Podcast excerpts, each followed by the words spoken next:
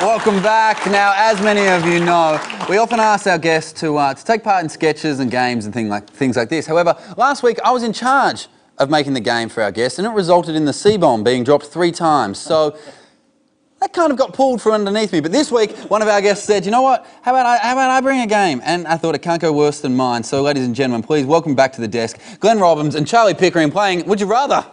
Thank you very much. Let me just explain. Yeah. Because you know the game I Spy when you're in the car, it gets a little after a while. Yeah. And we've all played it, and it's it's had its day. You with me? Yeah. Yeah.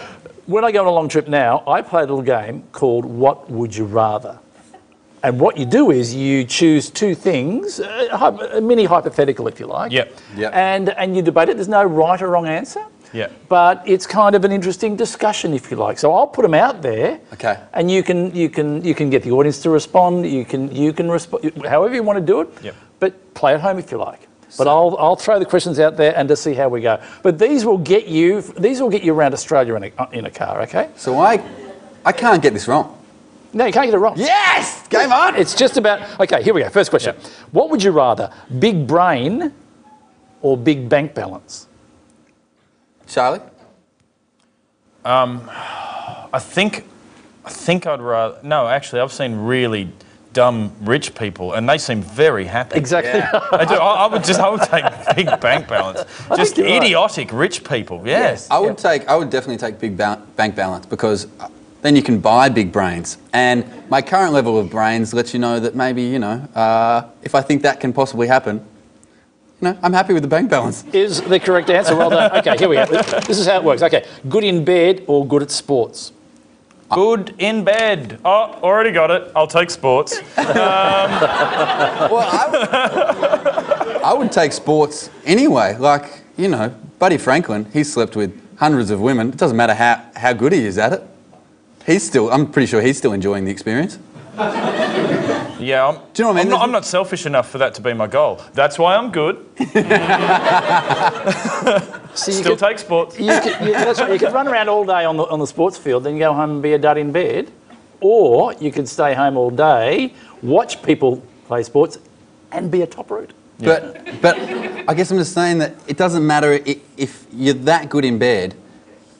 What if you never get to that? Do you know what I mean? What if you, what if your initial talk is so bad that you go, "G- guys, I promise you, just get me there, and I'm a Casanova. And the girls are like, yeah, that's what the last ten blokes tried, mate. It's not. It's Yeah. not happening. Word has got around on us, so uh, that's Not how it having any works. trouble. Not having any trouble. Word gets out there. Okay, let's keep it rolling. Uh, live next door to a policeman or live next door to a criminal? I, a criminal, definitely a criminal. What- Just just so that I could watch. I could watch Crime Stoppers one night and go, oh, that's my house. That'd be cool. What ty- what type of criminal are we talking? Like a litter bug, I'm quite happy to live next door to, but maybe a serial killer. You've done a bit of time. I think. Serial killer, I think you'd be fine because they always interview the next door neighbour and say, oh, he was really quiet, kept to himself. Yeah, he never yeah. kills the next door neighbour. Yeah. I think that- you'd be 'cause that- absolutely fine. They'd be they'd be an idiot to have ruined their number one character witness, the guy that goes, Yeah. yeah, no, he he, I never would have expected this. yeah, they, they never puts his interview. bins out on time. They, they never interview the person next door and they go, yeah, there was that one time he tried to make a skin and hair suit out of me. Oh, they never say that. We're winding up, but this is the one that gets people every time. Shit your pants or throw up on yourself. Wow. wow. Wow. um, depends what I have to do. I'm a, a job interview? Oh, it depends how long you got to sit Let's it out just, for. let's just say you're in the line at the post office, right? Yeah.